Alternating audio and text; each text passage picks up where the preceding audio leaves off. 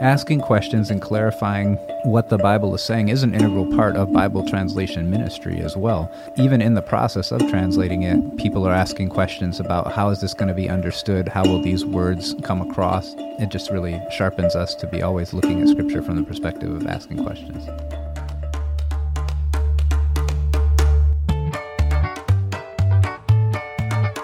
Welcome to the Essentially Translatable podcast brought to you by Lutheran Bible Translators. I'm Rich Rudowski. And I'm Emily Wilson. So it's back to school season, and we've got people coming from all different parts of the world onto the St. Paul Lutheran High School campus. And with all of the people from different parts of the world come a lot of different questions. And this episode is another one of our Ask a Pastor. Uh, is one of our most popular episodes from this past academic year. A lot of the students were able to express themselves and asking questions, hard Bible questions. Mm-hmm. And you and Pastor Lang did an excellent job that first go, being able to just tackle some of the things that were hard and heavy on their mind. So, want to share a little bit about what they've got lined up this week? Yeah, I think it's always a great challenge for pastors and for folks who are really kind of deep and established in the faith to hear questions from folks who are asking questions to remind ourselves that the Christian faith invites questions and we sort of get used to things and, and just don't really necessarily think about everything that somebody may be uh, asking. So these questions from students give us some insights into how is culture, how are young people looking at matters of faith and what kinds of questions they're asking and helps us to not be so inward focused and, and to think about things from different perspectives. You know, I was actually just thinking about this the other day as I was cooking. I had a question personally. Mm. Did Jesus have a flavor he disliked? You know, as I was cooking, I'm like, did he ever like eat something and say, mm, I, you know, I really don't like olives? Yeah, that's a good question. Uh, uh, if he did, it was somehow without sin. So right, right. Yeah, somehow. Yeah. That's got to be the case. The thing I was thinking is when we lived in Botswana, the thing I learned about folks there is when you have a much more limited choice of foods, mm-hmm. people generally like what there is available right. because that is it. So it's actually, I don't know for sure, but it could be that you know being choosy about foods is is one of the things you can do when you have access to more foods or mm-hmm. more wealth to make food. So mm-hmm. then in that case, if Jesus was you know from a more normal and less affluent background than mm-hmm. than we are, then he very well may have liked everything he had because there just wasn't a lot of things to choose from. So. Yeah. Anyways, so Pastor Tom Lang was the guest with us again this time. He teaches Christian apologetics and uh, other religion classes here at St. Paul Lutheran High School and is great to sit and talk with. So, with no further ado, listen into my conversation with Pastor Lang on Ask a Pastor Part 2. We are back in the studio for a second round of Ask the Pastor with Pastor Tom Lang from St. Paul Lutheran High School. Glad to have you back. Thank you. Great to be doing this again. We're uh, excited for the new school year starting, and yeah, welcome back, everybody. And let's talk a little bit about the Bible.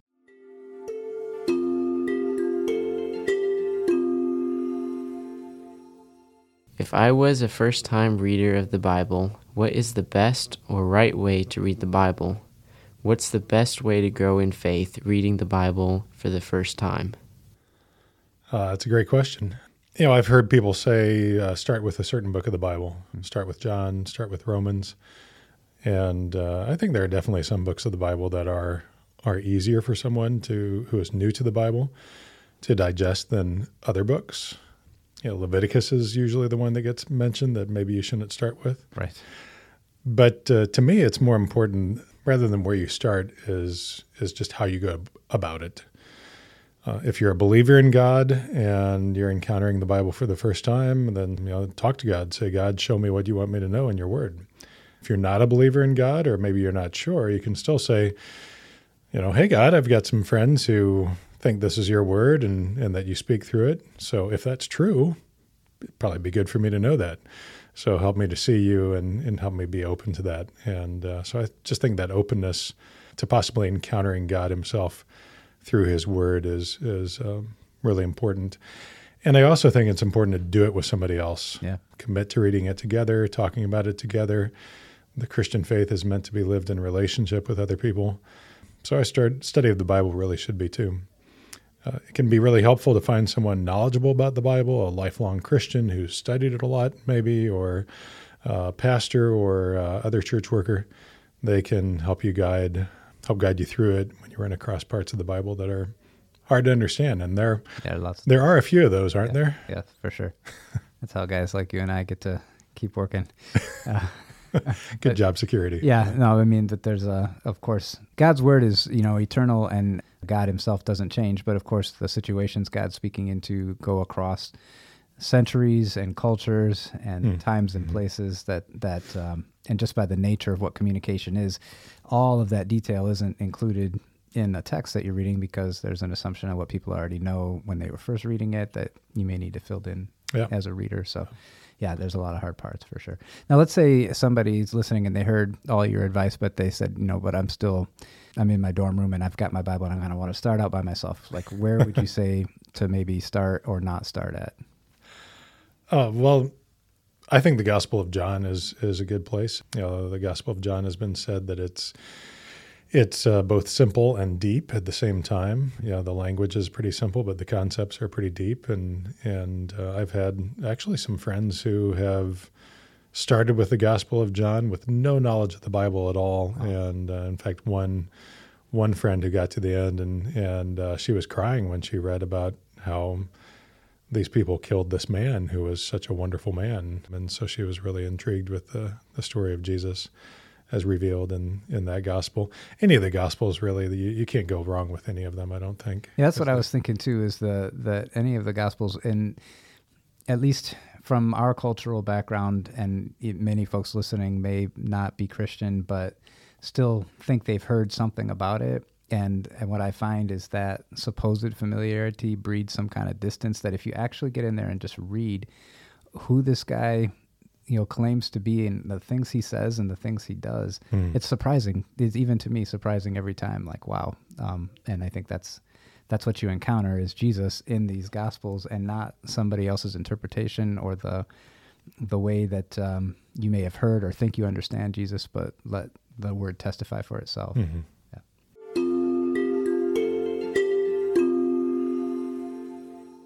Were Adam and Eve vegetarians before the fall? That seems like an apologetics question so i'll let you go with that one Okay, sure. Um, I had the opportunity to do a dinosaur presentation at a friend's church over the summer, and uh, so I just had a chance to review that not too long ago. But in in Acts twenty nine and thirty, the Bible is actually very clear. A lot of people don't know this. A lot of long time Christians don't know this, but uh, it says quite clearly that every living creature was vegetarian before the fall. Really? Um, God said, Behold, I have given you every green plant yielding seed that is on the face of the earth, and every tree with seed in its fruit. You shall have them for food. That's to Adam and Eve that he's talking to. Right. And then he goes on to talk about all the creatures, and to every beast of the earth, and to every bird of the heavens, and to everything that creeps on the earth, everything that has the breath of life. I have given every green plant for food. Which I guess when you stop and think about it, it's kind of self evident that the little gazelle who's getting eaten by the lion in in the Garden of Eden is probably not going to think about that as much of a paradise. So Right. you would think that predatory behavior probably could not happen before the fall into sin because that would be pretty disturbing for the gazelle or for Adam and Eve to witness also. Interestingly, it's not until after the flood that God gave explicit permission for people to eat meat. So Right. Over a thousand years after the fall into sin. Although there were probably some people, maybe uh, maybe even lots of people who ate meat before then. Cain had a descendant named Jabal. This is in Genesis 4:20, and the quote about him is, "He was the father of those who dwell in tents and have livestock." Now, it could be that Jabal raised livestock only for the milk and for other things that livestock could provide, clothing maybe. But I think it's probably more likely that Jabal and maybe people he did business with probably ate the livestock before the flood. But it wasn't until after the flood that God gave explicit permission to be able to, to eat meat.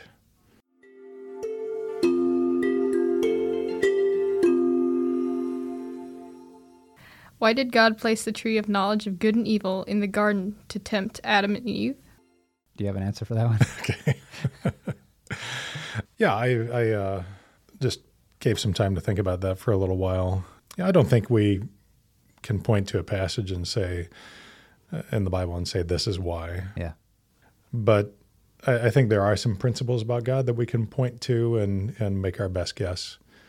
Uh, in order to have a relationship with any any kind of situation, any person, including God, there has to be a possibility of of not relationship. You know, God couldn't claim Adam and Eve really love me if there's no possibility that they couldn't love him if they were just these God honoring robots. Yeah. So I think there's a free will aspect to what's going on here. So love and relationship involves a choice, and the tree of knowledge of good and evil was that choice. I also feel like if you look at passages like what happened with Job, or um, there's another lesser known time when Satan came and accused Joshua, I think it's in the book of Zechariah, Mm-hmm. of uh, making made an accusation against Joshua, and and God rebuked him. There's another time when Satan came and asked to basically put Peter through the ringer in in the Gospel of Luke. So there's this spiritual battle going on in the background that we don't see between God and Satan, and I don't know. You you can disagree with me if you want, but I feel like there's this almost this set of rules going on that we only get a, a few glimpses of, but we don't really know a whole lot about. Right. So my personal feeling is maybe the tree of knowledge and good and evil was almost a, a measure agreed upon by God and Satan. Again, this is just my my guess, uh, my supposal, as uh, as C.S. Lewis put it, to satisfy some rules of of spiritual battle that they were engaged in that we don't really know about. So. You know, Satan's name means accuser, and, and maybe it went something like this. Satan brings this accusation to God and says, Oh, the only reason they love you is because look at this beautiful garden you've put them in, and you've given them no other choice but to love you. And and then Satan judges whether Satan uh, or God judges whether Satan's accusation is has merit, and so God says, "Very well. Um, what do you propose we do about that?" And so maybe this possibility of disobeying God and the with the tree of knowledge and good and evil is is introduced in that situation. Again, that's just my my personal guess about what could have happened in in this spiritual realm that we that we only get a few little glimpses of here and there in the Bible. Yeah. Now, As you said, of course, there's no way to prove that. We can see in the opening of the book of Job something that's exactly like what you're describing, though, happening between God and Satan with regard Right. to Job. Yeah. so it's uh, that's possible. Yeah. Yeah, yeah. And when uh, when Jesus told or warned Peter that that Satan was going to to put him through a trial, the wording that Jesus used is Satan has asked to sift you as wheat. So Satan had to Right. ask permission first. Yep. Yep. The only other thing I thought is um, the wording of the question is uh, why did he do that to tempt Adam and Eve? And and um, again, uh, in a way, the question sort of asking like, couldn't God have just avoided this whole problem, right? Right. And that Yeah. gets back to what we said in uh, earlier that our ways and God's ways are not the same, and our thoughts and God's thoughts aren't the same. So that seems like a good idea to us, but there's some reason why that's not a good Right. idea. Right. And then uh, in the book of James, it's clear that no man should say when he is tempted that God is tempting me. Hmm. And hmm. uh, it, but it, then it goes on to say each one is tempted by his own desire that carries him along, and then that desire gives birth to sin, and sin, when it's fully grown, gives birth to death. So something I don't know because you can't really say if if this is perfect and there was perfection, but there was something in the man and the woman that somehow desired or were tempted to desire this, but that's not from God. So hmm. I don't Yeah. know. But Yeah. ultimately, it's in the hidden area that God hasn't chosen to reveal to us, Right. rather just to say, this is what happened. Mm-hmm. And uh, the more important part is his response, Right. which is um, Right. promising the, the woman and the man, Adam and Eve, that uh, a descendant would come and uh, right this wrong. And uh, while while Satan would strike the heel, uh, they would crush his head. Mm-hmm. And that's what uh, Jesus did for us. And I, I love that about God in this situation that, uh, you know, let's say it, it unfolded like I talked about. It may have, may not. But what ended up happening in, in the long run is God shows himself to be far superior to Satan. Yeah. Because when is Satan ever willing to lift a finger for any human being?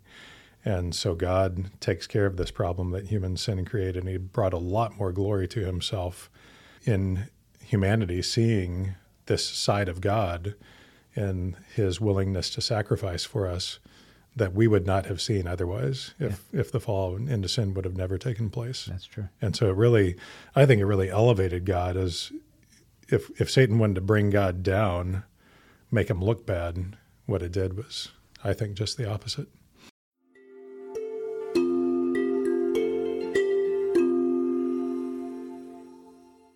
Why was it necessary for the animals to also be killed in the flood? The time before the flood talks about this real disruptive time where nothing is orderly anymore. It seems even the sons of God and the daughters of man, with all those kinds of interpretations, are having some kinds of relationships that are so there's just all this disarray and then it says that the the thought of mankind was always evil all the time in Genesis 6. And so he decided basically to undo his creation. Hmm. Now, that's how I think it reads. Now, why is it necessary for the animals to also be killed in the flood? That question itself, I don't know. Of course, God provided a way for the species of animals to be maintained in the right. flood. Now, of course, you just did a flood presentation, or right? Is that what you said? Uh, dinosaurs. A dinosaur. Delve okay. into the flood a little bit. Okay. Well, anyways, maybe you have something uh, some thoughts on that too. Yeah, I think the way I read the question is it made it sound like the judgment was on the animals, but it wasn't. It was on it was on the human beings. And you find in the Bible as human beings go, so goes creation. Right. God put them in charge of his creation and its fate, creation's fate, is really tied to what humans do. So when humans sinned, creation was cursed. And when human rebellion against God got so bad many years after the fall into sin, there was only one man in his family left who believed in him. I think we talked about that maybe in the other podcast. And that was the case before the flood. So judgment came on all creation. So the animals were not guilty. They weren't judged because of anything that they had done, but the judgment against humans affected them. And uh, I think that's an important thing to remember. It's it's sobering, really, to realize that my sin affects more than me. Yeah. As a human being, it can affect creation. As a father, it can affect my children. As a member of the community, it can affect other people around me. As a husband, it can affect my wife. So, you know, that, that's just important to remember that I that I impact other people around me, not just myself, when you know when I stray away from what God would have me do. Right, and the the one of the promises of what God has done in Christ is that uh, ultimately creation itself, as it says in Romans 8, creation itself will be set free from its bondage to decay mm-hmm. and brought into the glorious freedom of the children of God. For we know, verse 22, that the whole creation has been groaning together in the pains of childbirth up until this present time. So, as you said, the creation is impacted by our sin and uh, also ultimately will be impacted by our redemption through Jesus as well. Mm-hmm.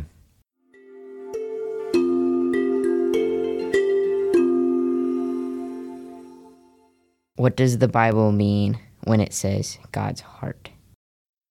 There's a lot of ways that question could be understood. One thing, of course, is uh, God is spirit and not a man, right? So God doesn't have physical being except for Jesus, of course. but but I don't think that's what we're talking about here. So but as a way to try to understand God, there are certainly plenty of attributes given to him to that that would be reserved for humanity and, and creatures, but to try right. to describe and relate to God because God is really unknowable again apart from Christ, and so it's sort of like reaching in the dark to understand who God is. And then again, when we talk about the heart, even if we were talking about physicality, like you and I both have hearts, but that's not what we're really talking about here either. The right. the organ that pumps blood through the body. Mm-hmm. What we're trying to talk about is a, a center or a seat of emotions, which mm-hmm. in English we use as the heart, and you know, around the world, people do other things with that. There's the uh, the liver is a place like in Guatemala, one of the languages Lutheran Bible translators worked in before. Everything that's heart is liver for the way they see the world. And that's is that right?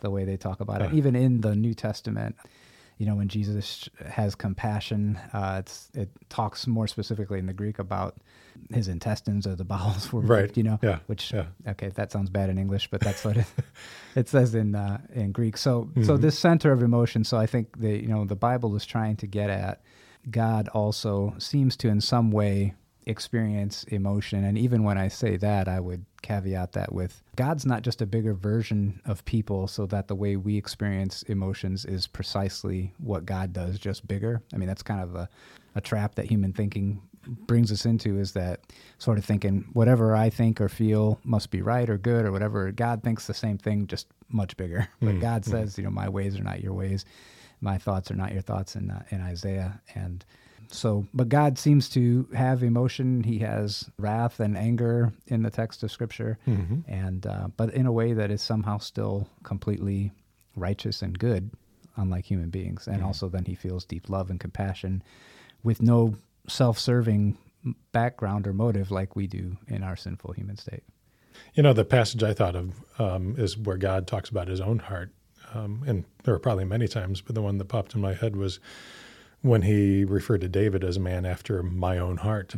I don't know what the word is there in Hebrew, but, you know, so God talked about that in that way. But as you mentioned, uh, God is, I think the fancy word is anthropomorphized, right? Right. When we give him human characteristics. So we talk about his face, his arms, you know, other aspects of, of God to help us understand him.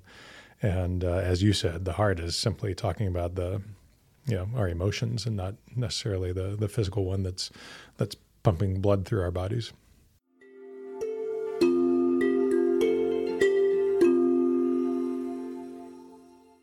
Is it important that in the Nicene Creed they use the word homoousios? Oh, I think it was very definitely important to the people at the Council of Nicaea in 325. That word was really the, the biggest issue of all. Homoousios, which means same substance, is, you know, it's really what we still say today in the Nicene Creed when we say Jesus is of one substance with the Father. So what's really revealing is that the heretic Arius, which was, you know, he was the main reason the Council of Nicaea was convened, he did not like that word. So that maybe indicates how important that word was. He didn't like that Jesus and the Father were the same substance because Arius taught that Jesus was a creation of God. You might think of him as a, a demigod type creature, like maybe Hercules compared to Zeus. Mm-hmm. So really powerful, but not the same, not on the same level as God. So uh, Arius did not like homoousios. He was interested in using a different Latin word, which was homoiousios, which meant similar substance. So uh, yes, it was very, very important because the early church wanted to make it really clear that Jesus was true God, not that he was just kind of true God. Right. So then, I'll, let me ask a little bit more than the students ask. Is that what bearing does that have today, or what importance today with that that term being of one substance of the Father? What does it matter that Jesus is true God and true man, and not just you know pretty much almost God? Right. uh, well, there are still different groups that have that same kind of teaching today. The Jehovah's Witnesses basically recycled ancient Arianism and, and repackaged it into their their religion. So they believe that Jesus is actually equal to Michael the Archangel. Okay. And because of that belief, since he's not true God, our, our sins are not committed against him. And so he doesn't have authority to forgive sins. So, because of that, Jehovah's Witnesses believe that Jesus' sacrifice on the cross only covers original sin, but not not all sins. Right. And that's a, a real critical point to make, I think, is that ultimately, you know, the point of, or a major point of right doctrine is just the security that this Jesus has done what it takes for you to be reconciled with God, because any little crack in that or doubt uh, can arise that Right. uh, takes away that security. So, yeah.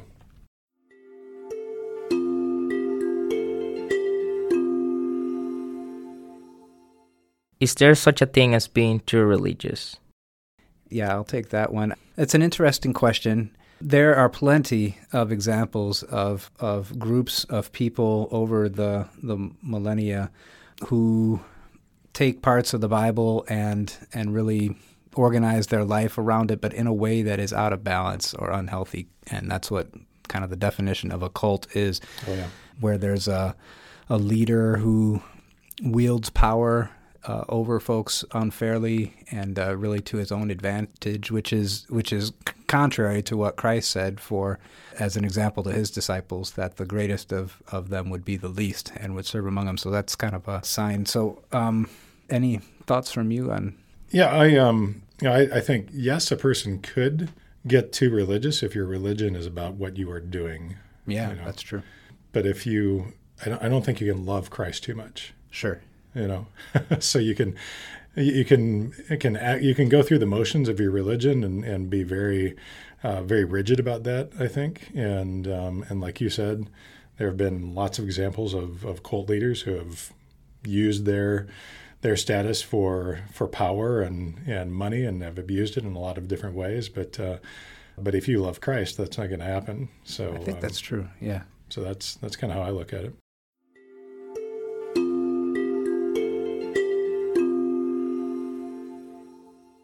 How far do you think the gospel had spread before the Roman Catholic Church sent out missionaries to all parts of the world?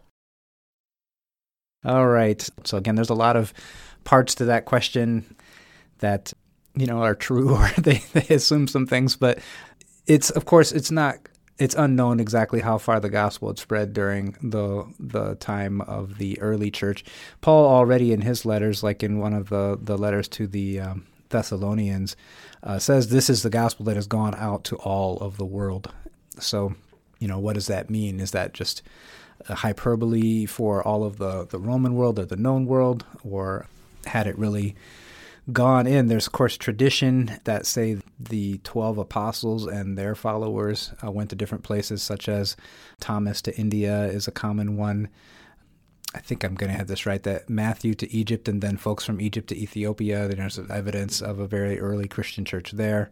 There's evidence of early Christian church as far away as what is now China, but you know with gaps in there, so Right. that the the church has not spread continuously over the face of the earth without expansion and, and contraction. So, yeah, it's kind of hard to know. And then the Roman Catholic Church started sending out missionaries. Uh, you know, there's a whole bunch more to the story there. By the time the church is clearly identified as Roman Catholic, and then there's uh, there's subsets of the church that are more missionary focused, not unlike today's church, where there are some folks that are, are going and sending, and uh, others not. I don't know. Do you have something to something more to add to that?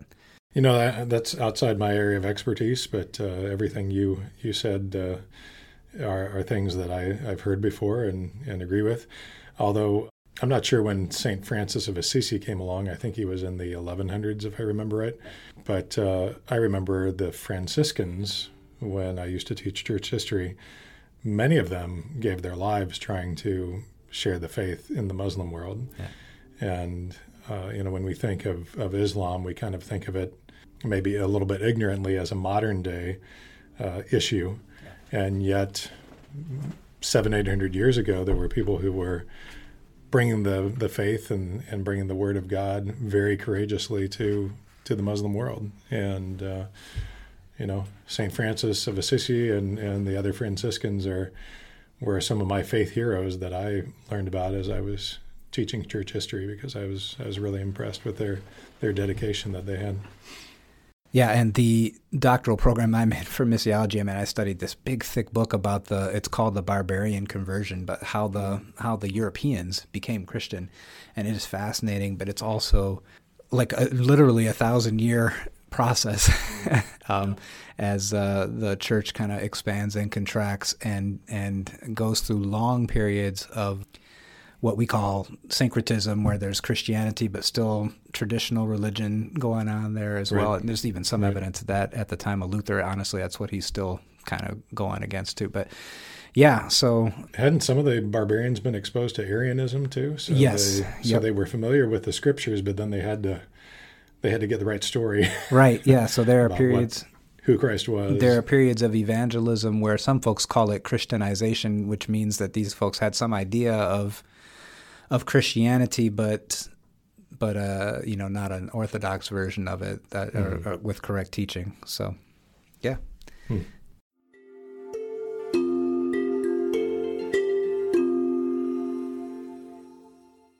How do you feel about Christian monks who live in monasteries? Well, I just talked about the Franciscans, so um, they uh, I, I, was always impressed when I when I learned about them. But uh, definitely some mixed feelings about monasteries. I, I, think it really depends on on the motivation yeah. behind it. Mm-hmm. So, what's the goal of living in a monastery? For some people, you know, they they wanted to live in isolation so they could devote themselves to meditating on God, which is when you you hear that, it's not a bad thing. But oftentimes the motivation was to escape sin. And that wasn't going to work. Right. because Jesus said it's it's not what goes into a person that makes him or her unclean. It's it's what comes out of the heart. And the heart is always going to be with you no matter where you go. That's true. No matter if you try to get yourself out of the world or not. Was the motivation being separate from the world? Well, that's not really the same heart as God. Jesus died to save the world, and he told us to go into the world to share his word. So those were maybe some bad motivations of, of monasteries. But there were some monasteries, of course, that were located within communities, and the monks, or as it were, maybe nuns, would be very much involved in their communities, helping the poor, teaching God's word, basically spreading the word. So, in cases like that, where you've got this brotherhood of monks or sisterhood who are keeping each other accountable to live for Christ and and then you're going out into the community to do good works, which Ephesians 2:10 says God created us to do. That to me would be the best kind of scenario for a monastery.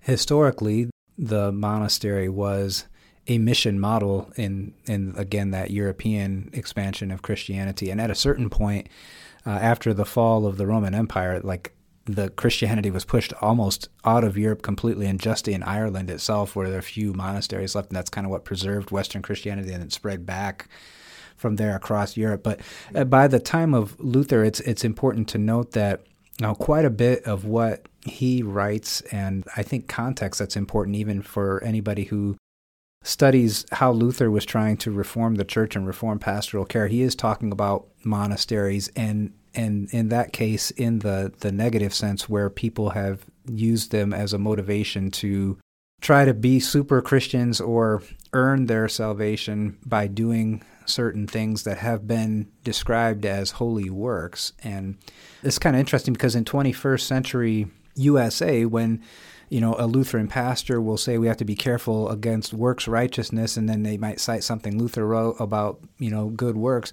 Luther's not talking about good works meaning doing good things and saying, you know, we shouldn't do that. He's talking about these good works that people say prescribe within the, the monastery context and say, this is the only way to be a true Christian is right. to do these things. And he says, no, you know, true Christianity is to love your neighbor and, you know, the basic stuff of the Ten Commandments to be engaged in God's word and to to uh, serve your neighbor. Um, those are is good work. So if you're anybody who has ever uh, decides to pick up Luther and read him, try try to keep that in mind that he's really talking about this situation of of monasteries where people have prescribed them as a holier way to live, right? And then a lot more makes sense in context. Sure, yeah.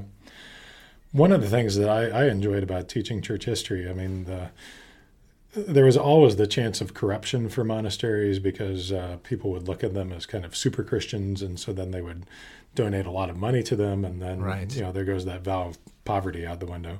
Right. Um, but uh, in spite of some of the issues that went on with with monasticism, I, I think it's cool to look back and see how God used monasteries, even the ones that that kind of missed the point of you know you talked about how it was kind of a mission model but many of them didn't, you know, kind of missed that point. Yeah. But yet, uh, monasteries helped preserve a lot of learning. They helped preserve a lot of books. They made copies of Bible manuscripts. So uh, God used them for His purpose, in spite of the fact that many were uh, a little misguided, which is you know should be comforting for all of us. Absolutely, yeah, because we never get it quite right. Right. That God does not need a perfect situation apparently to make things work. He has, for whatever reason, in His wisdom, decided to work through fallen human beings, and while we struggle and often fail to get it right, He still works through these uh, imperfect vessels.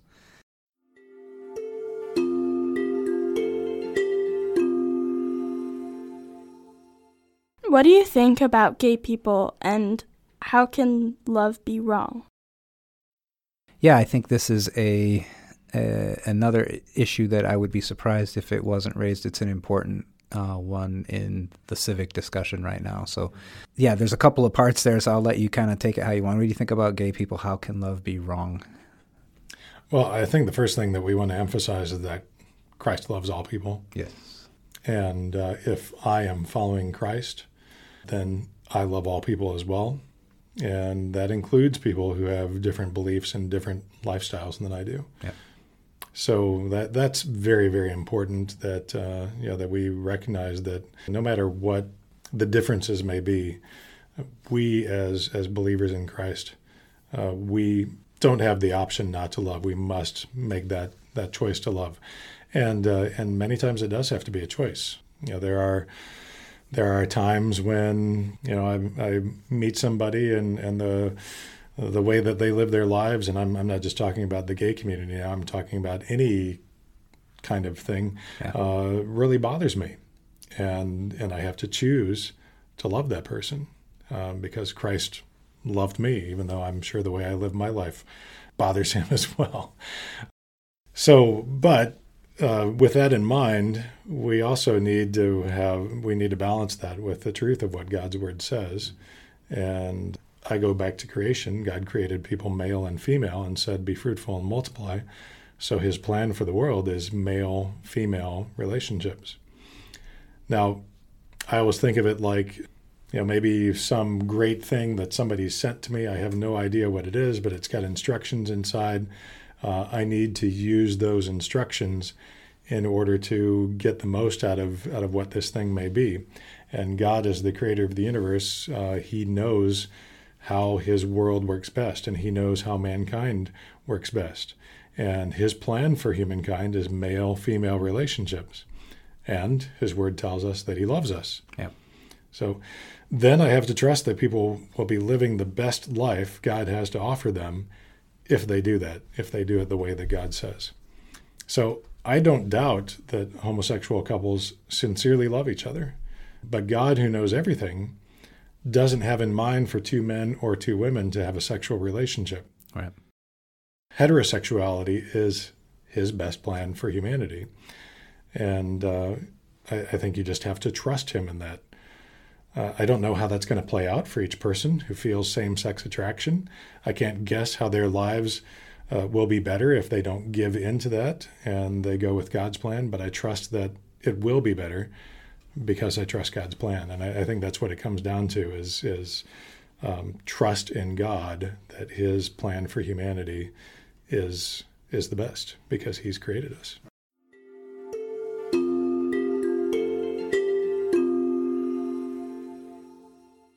After Jesus' resurrection, is he able to hold water in his hands?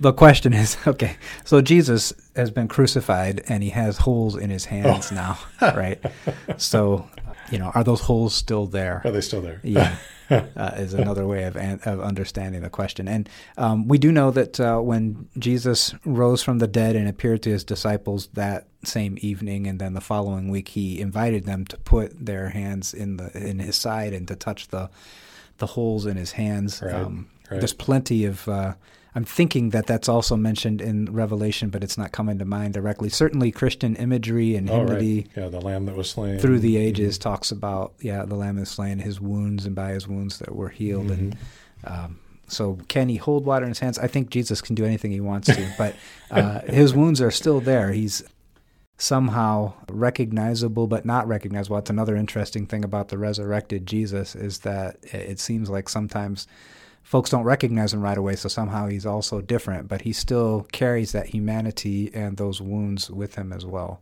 it seems. Don't uh, skeletons of crucifixion victims suggest that they were uh, the the nails were driven into their wrists? That is true. Anyway, so uh, yep. so In the hands case, would then, still be intact. That's true. yep, that's one we'll have to. We'll uh, encourage everyone to have faith in Christ and go to heaven, so that you can find out for yourself. There you go. Perfect.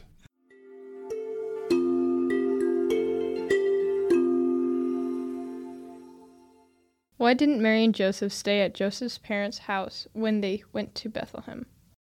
Okay, so uh, why didn't they stay at Joseph's parents' house? I believe this is in reference to uh, at the time of Jesus' birth. Uh, Oh, although we could understand it Right. different ways than that. Yeah. But uh, Oh, that makes sense.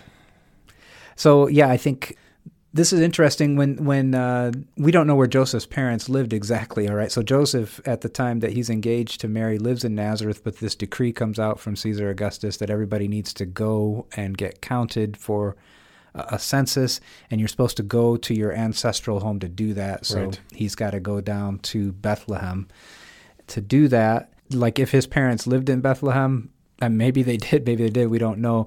The the imagery that I think in Western Christianity we often have now is this this stable separate from well some people think it's like in the back part of a hotel the innkeeper hmm. you know sends sends him to a there's no actual innkeeper in the luke story Right. uh, right. so just no room in the inn. there's no room in the inn or there's no guest room and so and linguistically speaking luke who writes the christmas story that we're all familiar with where there's no room for them in the inn uh, that he was born in a manger because there was no room for them in the inn in the story of the good samaritan he talks about an inn there where jesus our character the good samaritan puts the injured guy in an inn and there's a certain word he uses there for that uh, an actual hotel like place Okay. right the word that's used in luke 2 is not that same word which luke had available to use right. the word that he has there is a guest room, like a guest room where Peter's, uh, where the disciples stay when Jesus heals Peter's mother-in-law later on in Luke. It's that kind of thing, and so the idea is that there is uh, he's staying with they're staying with relatives, and there are guest rooms in this house, but there's so many people in town that those guest rooms are also full, so they have to go on the main layer. There's an enclosed place where animals are kept also in the house, but on a, you know in their own area, but of the house, and in that main area where the animals are kept, that's where they have to be at, and they have to use a manger for a bed Okay. that are in the animal stable area, but it's part of the house. Okay. The way that houses are built back then, so Right, that's that's possibly what happened. So it is possible they were with Joseph's parents, and that does actually then make it make sense. Although you got to understand that you're switching to a different gospel author, but in Matthew's gospel, when the the magi show up, they come to a house, Right. and it's believed well, it's still in Bethlehem, Hmm. and it could be up to two years after Jesus was born. But they're in a house, maybe at the same house that they've been at the whole time with family. Yeah. um, Yeah. It's unknown, but it does. At least it fits a little better that way. So I just assumed that Joseph was a pretty, uh, you know, if he's chosen to be the the uh, stepfather of of the Son of God, I assume he's probably a pretty resourceful guy, Right. and uh, so he's going to find good lodgings for them to to be in. Uh, can can I just can I just air a little little pet peeve, little Sure. little grievance here? I hear sometimes uh, devotional books or, or preachers talking about Jesus being laid in a dirty manger, and and uh, you know I think that kind of does a disservice to Joseph and Mary. Sure. Uh, I think, and they can we can assume that they cleaned the manger, I would think so. um, that they put fresh hay in there. If if he did lay on a bed of hay, that they did everything that they could to uh, you know to give their baby the best the best that they possibly could, like any any new parents would do who love their their newborn baby. Absolutely, that's that's a good point. I do think, and I sometimes joke about this. If you uh, if you listen to LBT's Christmas podcast, I, I made a little reference to this. That at the same time, Jesus was born at, in an era of history that's not very clean, you know, and not very nice. And so, yeah, you know, Sure. you kind of think, you know, the angel saying, "Are you sure you want to send him at this time?" but, anyways, I think you're right, though. You know, these parents. Um, know that this is a this kid is like all kids first of all is special but then they they have some sense that this is the the son of god Right. in Yeah. some way that they probably don't get and i'm sure that they did Sure. take really good care of him Yeah. An era that's not very clean. Huh? So they, I can imagine them going. "It's- It's just dirt. you right know. right yeah dirt was around all over the place. yep that is true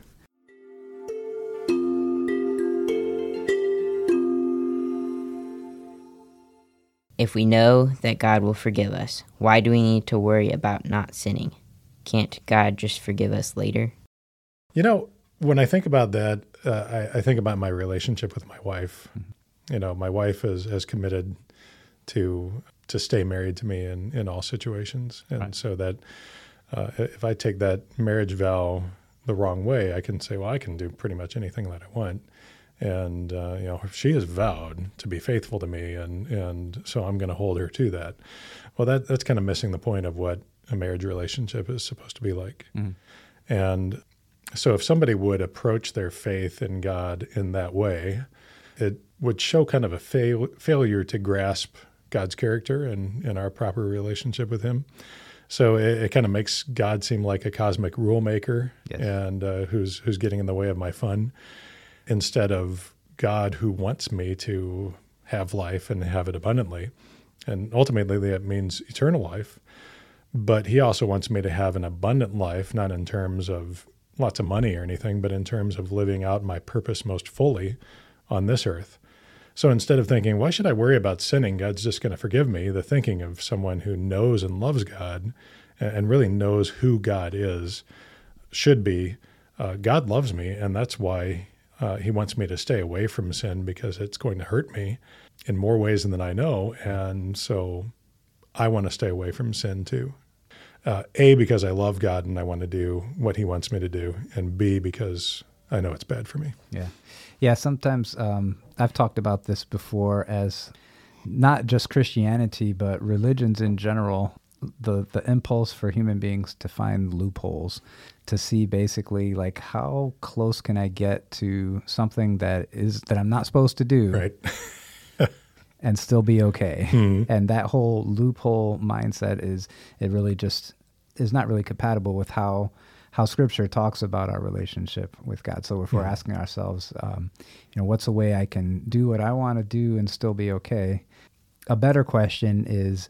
Uh, because of the, the the deep compassionate love that God has poured out abundantly upon me, overflowing in my life, what does love require of me? You know, what is what does it look like to respond to that love, both Mhm. towards God, but really towards my neighbor, because that's that's how I show my love Yeah. for God. In First John chapter three talks about uh, Yeah. how we love our neighbor shows how we love God, Mhm. and so uh, in a sense, then if that's really at the core and center of our understanding about uh, our relationship with God, then these kind of loophole questions really don't have a, a place. Right. And don't you think there gets to be a certain point where um, if a person starts to take God's forgiveness for granted in that way, they get to kind of a dangerous place in their faith? Yes, I think I think that's true. Um, there's you know passages in Exodus, passages in Romans where that talks about a hardening of heart in a Mhm. sense that that and, and it's hard to it's not really explained like here's how you understand this to happen. It doesn't do that in the Bible. It just describes that it eventually happens. The the continual rejection of the word of God in a sense uh, eventually leads to a place where your heart becomes hardened and you can't you can't respond to the word of God Mhm. anymore. And so Yep. I would like to think, yeah, that that sin is that thing. I had a pastor when I was younger who talked about sin. You know, just think of it as sitting on the table. It looks like a glass of water, but it's a glass of poison. And God would be like, just don't touch it. Like it doesn't. It looks harmless, but we just in ways that we can't even see Right. will be deeply harmed by it. Mm. And uh, so there's lots of different ways to look at it. But sure, yeah, I think uh, ultimately that constant taking it for granted, which is, is essentially a rejection of God's word and, and God's word, not Right. just as laws, but God's will for us because he knows what's best for us. Yep. It can put us in a, in a bad place. God's word and the, the natural law of God written on our hearts as well. Yeah.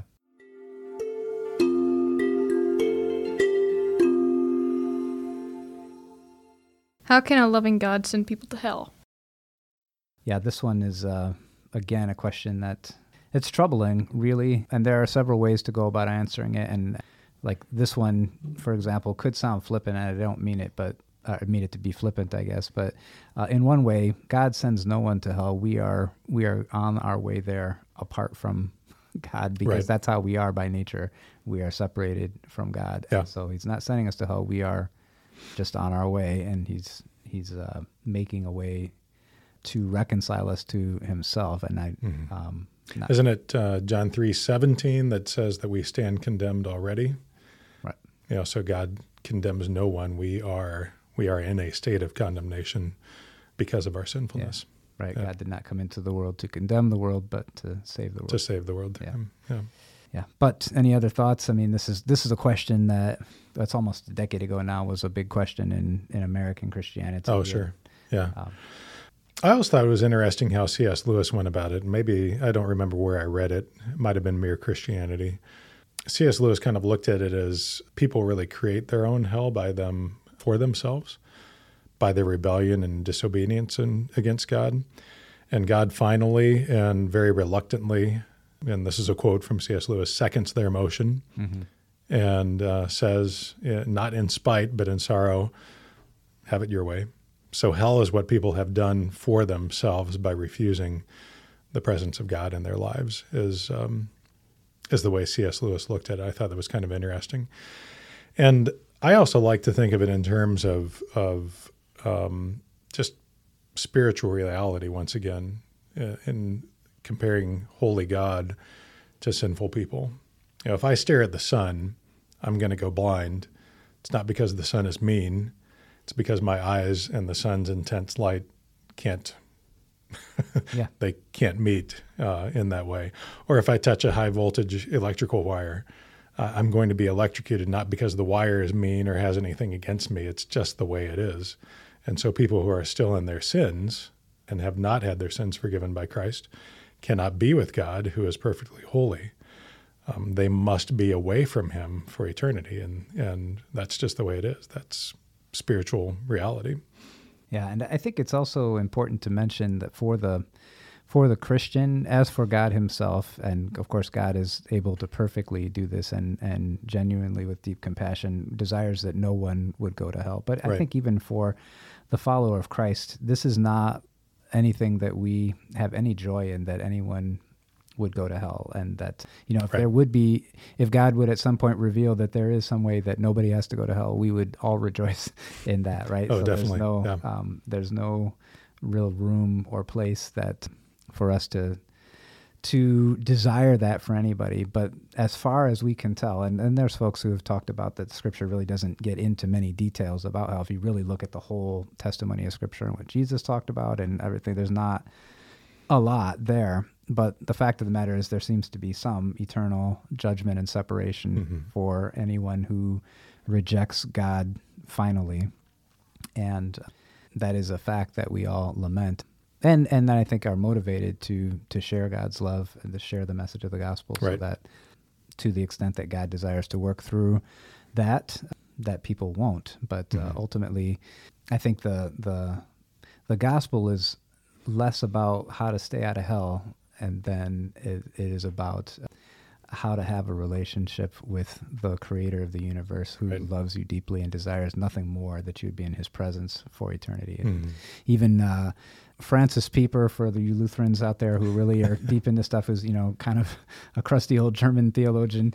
He says the the best thing we can know about hell is just uh, you know not to study it in deep, but just know that there's a way you never have to know anything about it, and that's by your faith in Jesus Christ. Yeah. So yeah, well put.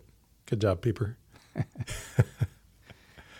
all right. So thanks to all the students from St. Paul Lutheran High School who gave us questions and uh, put us through the wringer to to think. We hope that you've been blessed by uh, this time. And uh, Pastor Lang, I want to thank you for also being with us and sharing your thoughts. Yeah, that was fun. I enjoy thinking about questions like that and.